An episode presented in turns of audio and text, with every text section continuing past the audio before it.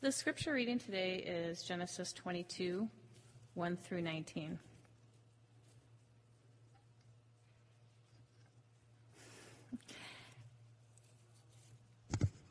After these things, God tested Abraham and said to him, Abraham. And he said, Here am I. He said, Take your son, your only son Isaac, whom you love, and go to the land of Moriah, and offer him there as a burnt offering upon one of the mountains of which I shall tell you. So Abraham rose early in the morning, saddled his ass, and took two of his sons with him, and his son Isaac. And he, and he cut the wood for the burnt offering, and arose and went to the place of which God had told him. On the third day, Abraham lifted up his eyes and saw the place far off. Then Abraham said to his son, Stay here with the ass. I and the lad will go yonder and worship, and come again to you.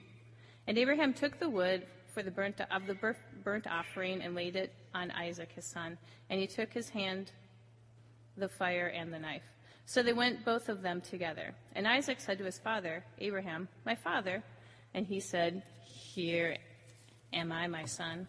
And he said, Behold the fire and the wood. But where is the lamb for the burnt offering? Abraham said, God will provide himself the lamb for the burnt offering, my son. So they both went together. When they came to the place of which God had told them, Abraham built an altar there and laid the wood in order and bound Isaac his son and laid him on the altar upon the wood. Then Abraham put forth his hand and took the knife to slay his son. But the angel of the Lord called to him from heaven and said, Abraham, Abraham. And he said, Here am I. He said, Do not lay a hand on the lad or do anything to him, for now I know that you fear God, seeing you have not withheld your son, your only son, for me. And Abraham lifted his eyes and looked, and behold, behind him was a ram caught in the thicket by his horns. And Abraham went and took the ram and offered it up as a burnt offering instead of his son. So Abraham called the name of that place, The Lord will provide, as it is said to this day. On the mount of the Lord it shall be provided. And the angel of the Lord called to Abraham a second time from heaven and said, By myself I have sworn, says the Lord, because you have done this and you have not withheld your son, your only son, I will indeed bless you and I will multiply your descendants, descendants as the stars of heaven, and as the sand which is on the seashore. And your descendants shall possess the gate of their, the gate of their enemies.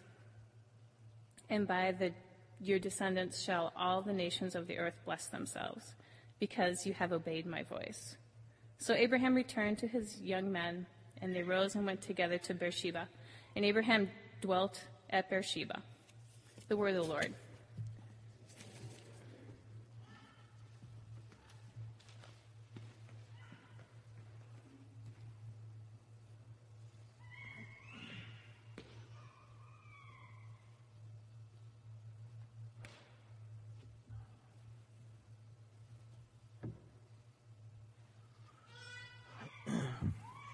So, um, today I have been asked to speak to you about the Akedah, which is the name for this text of terror we just heard read.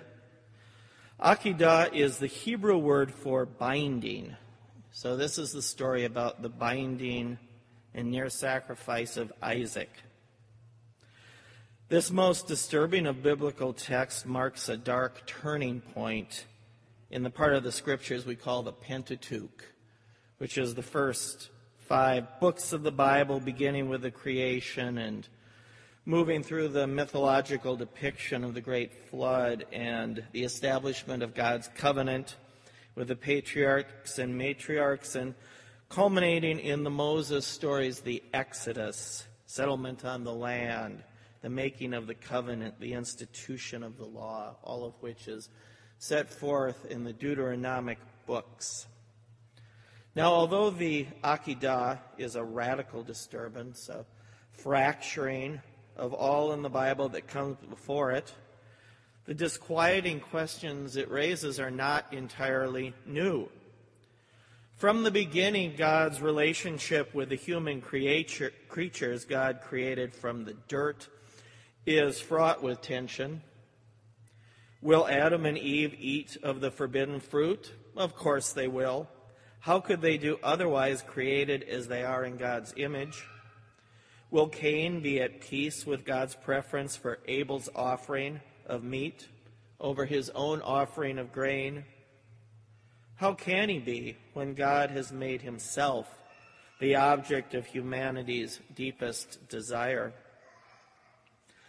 And then, after creating humankind in his own image, God finds them almost entirely devoid of all goodness and regrets having made them in the first place. So God sends a flood to obliterate all humankind and all the animals from the face of the earth, with the exception of Noah, his family, and some randomly selected animal pairs. With the rainbow comes the first covenant, the one with Noah, where God changes his mind, not about human nature, but about God's willingness to put up with it. It was humanity's incorrigible evil that led God to unleash the flood. And in its aftermath, God promises never to send another flood precisely because humanity is so incorrigibly evil there's nothing to be done about it. In other words, God decides to lower his expectations. But as many a prophet, poet, and folk singer has observed, if not the flood, there is still the fire next time. So now we come to what are perhaps the most ancient stories in the Bible the stories about the patriarchs and the matriarchs. The first of them is Abraham, the father of the faith, the father of three faiths, really. God commands Abraham to leave all that he knows, the house of his fathers, the gods of his people, to journey to a new place and establish a new house. And God promises to make Abraham the father of a great nation, a people chosen by God. Abraham's descendants will number as the sands of the oceans and the stars of the heavens. Yet, from the beginning, this promise is fraught with peril. Abraham's destiny seems uncertain and fragile. For Abraham and Sarah have grown old, and it is written that Sarah is barren. Today we know it's at least as likely that Abraham was the cause of the infertility, but in antiquity, it is the woman Sarah who is called barren. Now, desperate to avoid the oblivion of childlessness, Sarah gives her slave Hagar to Abraham, and from their union comes a son, Ishmael. Though famously detached and not inclined to overt expressions of emotion, it appears that Abraham loves this son, Ishmael, and would have been satisfied to have him as an heir. But then, against all odds and expectations, God opens Sarah's womb and she delivers the son of promise, Isaac. So, in an act of ruthlessness or charitably, partisanship for her son, Sarah instructs Abraham to banish Ishmael and Hagar, which in practical terms means sending them into the desert wilderness without adequate provisions or community to face a certain death. Abraham opposes this plan, but God sides with Sarah, and so Abraham, in typical obedience to God, and as a foreshadowing of the Akedah, sacrifices his first son Ishmael along with Ishmael's mother. Now, as with Isaac, God intervenes to save them, but still they remain in exile. All this brings us to the moment at hand. Fraught with fragility and plagued by setbacks all along the way, it finally seems that God's promise to Abraham has been fulfilled. Abraham has an heir, the son of his wife and God's chosen matriarch, Sarah, because really God chooses Sarah um, as much as God chooses Abraham. If it seems impossible before that Abraham and Sarah could have conceived a child due to their advanced age, they are now so old that not even a miracle or divine intervention would help. I mean, the, the, the, traditions differ a little as to how old Isaac is in this story. Some say as old as 37, and um, others as young as 13 or 14, but I mean, it's way too late now. This is it. Um, Ishmael's banished. Without Isaac, the promise of descendants, of land, of becoming a people chosen by God is not but dust in the hot desert wind. And now, seemingly out of nowhere, comes the terrifying command of God to Abraham Take your son, your only son, Isaac, whom you love, and go to the land of Moriah and offer him there as a burnt offering on one of the mountains that I will show you. And what is Abraham's response? Does he protest and argue as he has before when he advocated for Sodom and for Lot? If he does so, the storyteller does not mention it. The text merely says that Abraham arose the next morning, saddled his donkey, gathered his son Isaac and two servants, and set out on this most fateful and awful journey. He said nothing about it to Sarah. Can you imagine what that journey must have been like? Over the years that pastors have been forced to preach on this story, and I'm a guest pastor, you know, but but the, the, the, pastors, unlike the rabbis, have moved as quickly as possible, understandably, from this slow and painful three day journey and the horrific sacrificial event to the ram caught in the thicket, the aborting of the sacrifice, the renewal of the promise. An exception is the Danish theologian Soren Kierkegaard, who wrote an entire book on this story called Fear and Trembling. And if you know Kierkegaard, it wouldn't surprise you much. But Kierkegaard says, and I think he's got a point here, people construe the story of Abraham in another way. They extol God's grace in bestowing Isaac on him again. The whole thing was only a trial. One mounts a winged horse. The same instant one is up Mount Moriah. The same instant one sees a ram. One forgets that Abraham rode only upon an ass which walked slowly along the road. That he had a journey of three days. That he needed time to cleave the wood, to bind Isaac and to sharpen the knife. So, this year at House of Mercy, we've embarked on this unique lectionary in which we read, study, and preach on children's Bible stories. So, when Russell asked me to preach this Sunday, I asked him, well, which children's Bible story will I be preaching on? I, you know, I was kind of hoping for the one where Adam names all the animals. That's like a really nice one. I, but I was surprised when I discovered that I'd be preaching on what may be the most disturbing, uh, perplexing, terrifying narrative in the entire Old Testament. Now, those of you who are parents of young children or could ask those of us like me who were at one time, when is the last time you told this story to your kids? I mean, what exactly would you say? More than any other story in the Pentateuch, indeed, more than any text in the whole Bible, I think, the Akedah provokes deep doubts about the very character of God. What distinguishes God from the demonic? It was this story, I think, more than any other that caused Martin Luther to hint that were it not for God's incarnation in Jesus Christ, nobody could tell God from the devil. I mean, that's doesn't say that explicitly, but if you read Luther, there's that flavor sometimes. All attempts to frame this story within an ethical understanding of God's nature are doomed to fail. God commanded that Abraham bind, flay, and incinerate his son in order to prove his faith. And this shatters the connection between faith and ethics, doesn't it? Between obeying God and refraining from evil. Kierkegaard writes that when Abraham obeys God's command, the ethical is suspended. In the Akedah, the demands of faith so deeply contradict what is right and just that faith and ethics are thrown into paradoxical and seemingly irresolvable tension, a tension that can be broken only by choosing between obedience to God and doing what is right in the world.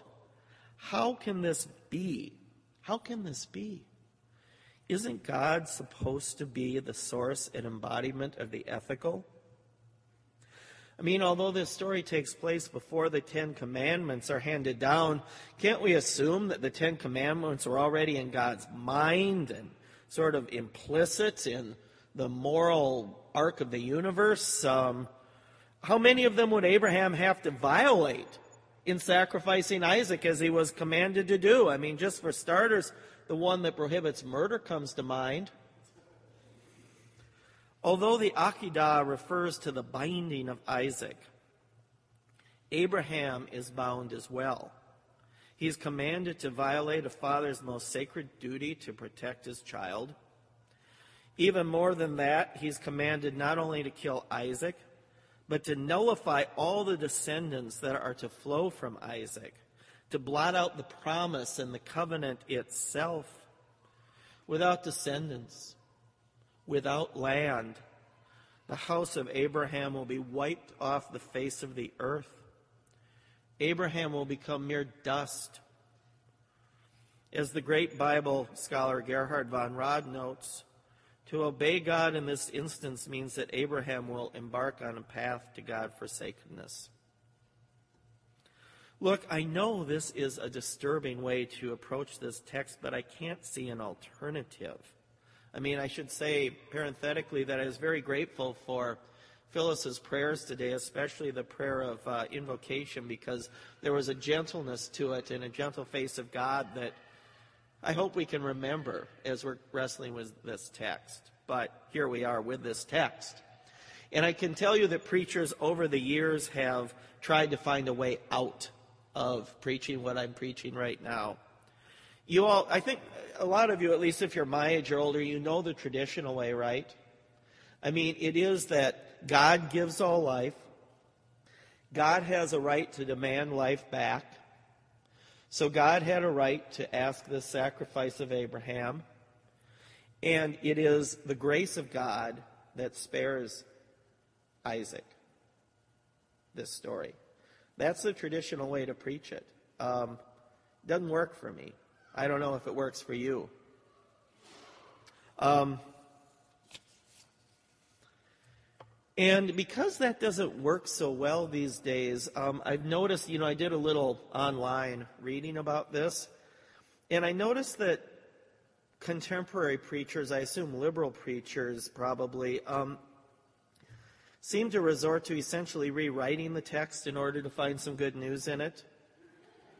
In this convention, the command to sacrifice Isaac must come from inside Abraham's head, or else from an evil spirit or demonic force.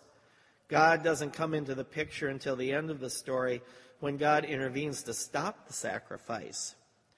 One um, Protestant preacher uh, puts it like this but there is God the lifesaver. And there is Abraham trying his best to do the right thing, to be faithful, to appease the one he thinks is God. There is Abraham, so much like us, shaped more by his fears than his loves, confused by all the conflicting voices he hears, tricked into thinking the powers of the world speak for the love of God. Now, I can understand this reading, but there are some problems with it too. And the, the one I'll mention is that the Bible text utterly contradicts it. I mean, as far as this coming from inside Abraham's head, or it being a messenger or angel, God often does use angels and messengers to communicate. In fact, often with Sarah and Abraham, God sent a, an angel to tell Sarah, three men actually, and the angels and the guise of men, to tell Sarah and Abraham that they'd bear a son, and like that. But in this story, it is God, the text says, that gives the command. God gives the command, and the angels stop the, stop the sacrifice. The angel is the is the, the the the force, the agency that intervenes to stop the sacrifice, and it is the angel that renews the covenant with Abraham. Now, the rabbis, the ancient rabbis, noticed this. And in their midrash on this text, they speculate that this command was so appalling and horrible that the angels refused to carry it out. They were happy to stop the sacrifice, but they refused to command it. So, some um, contemporary theologians, many of them feminist, are just as appalled by the angels, and they've denounced this story as reactionary, patriarchal, anti child propaganda. Rita Nakashima Brock famously calls it a text of divine child abuse. And while I don't know if we can dispose of it so easily in the context of our biblical faith, I have to say I have a certain affinity with Brock's point of view. I mean, I respect her and others for refusing to soften the story by misreading it, for daring to name the horror implicit in it.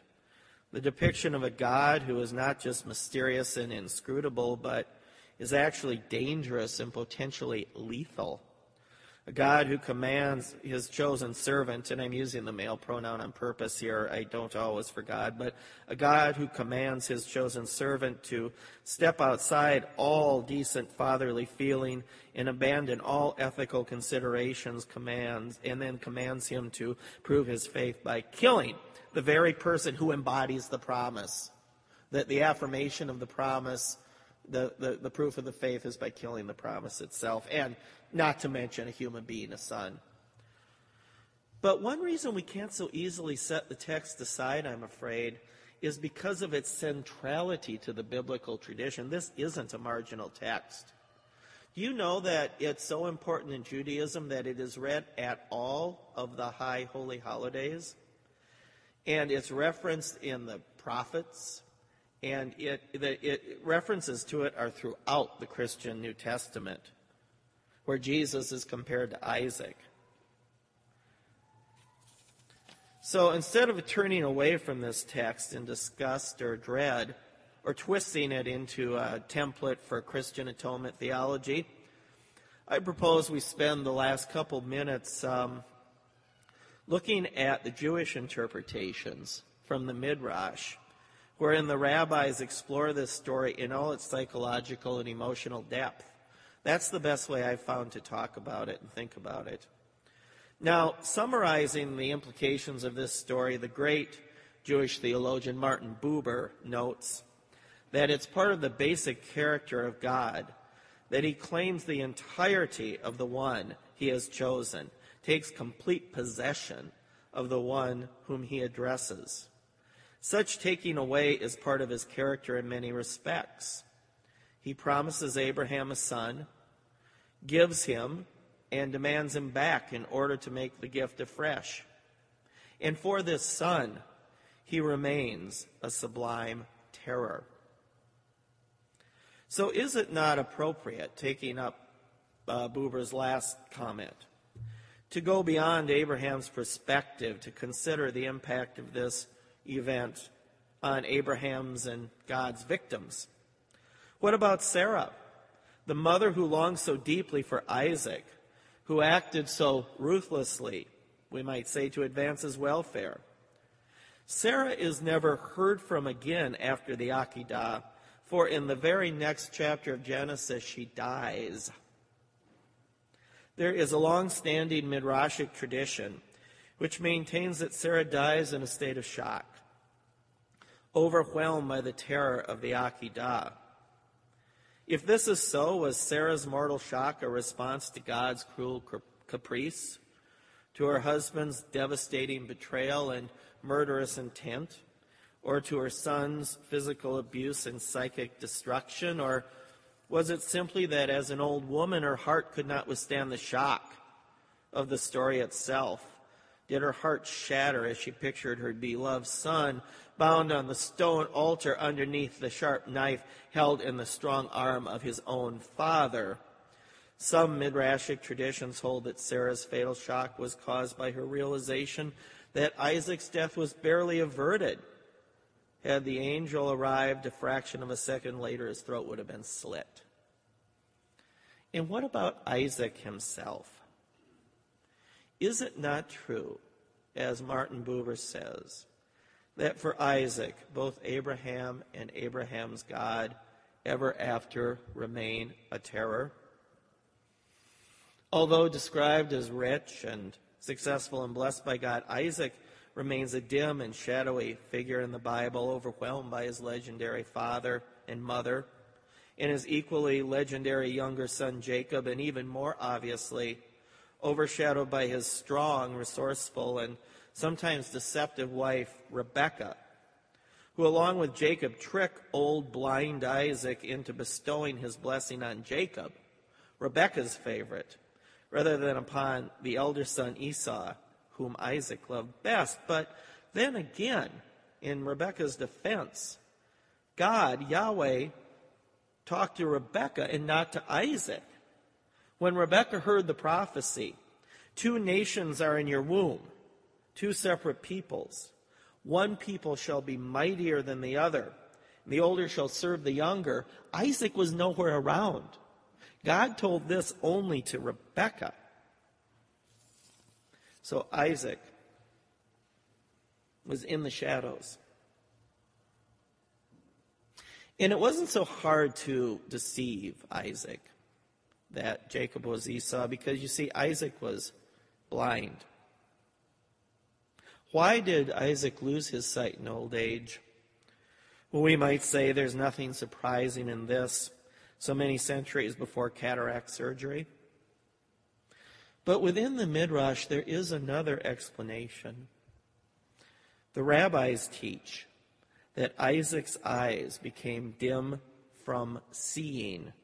For when Abraham bound his son on the altar, the ministering angels cried, and tears dropped from their eyes into Isaac's eyes and were imprinted on his eyes. And when he became old, his eyes became dimmed from seeing.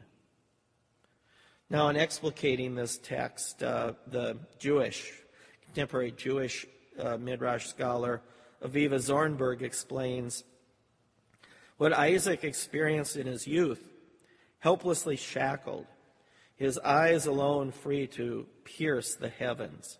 This is imprinted forever on those eyes. The Akedah leaves uh, him an after image, a kind of inverted residue, which only in old age assumes its original blinding quality.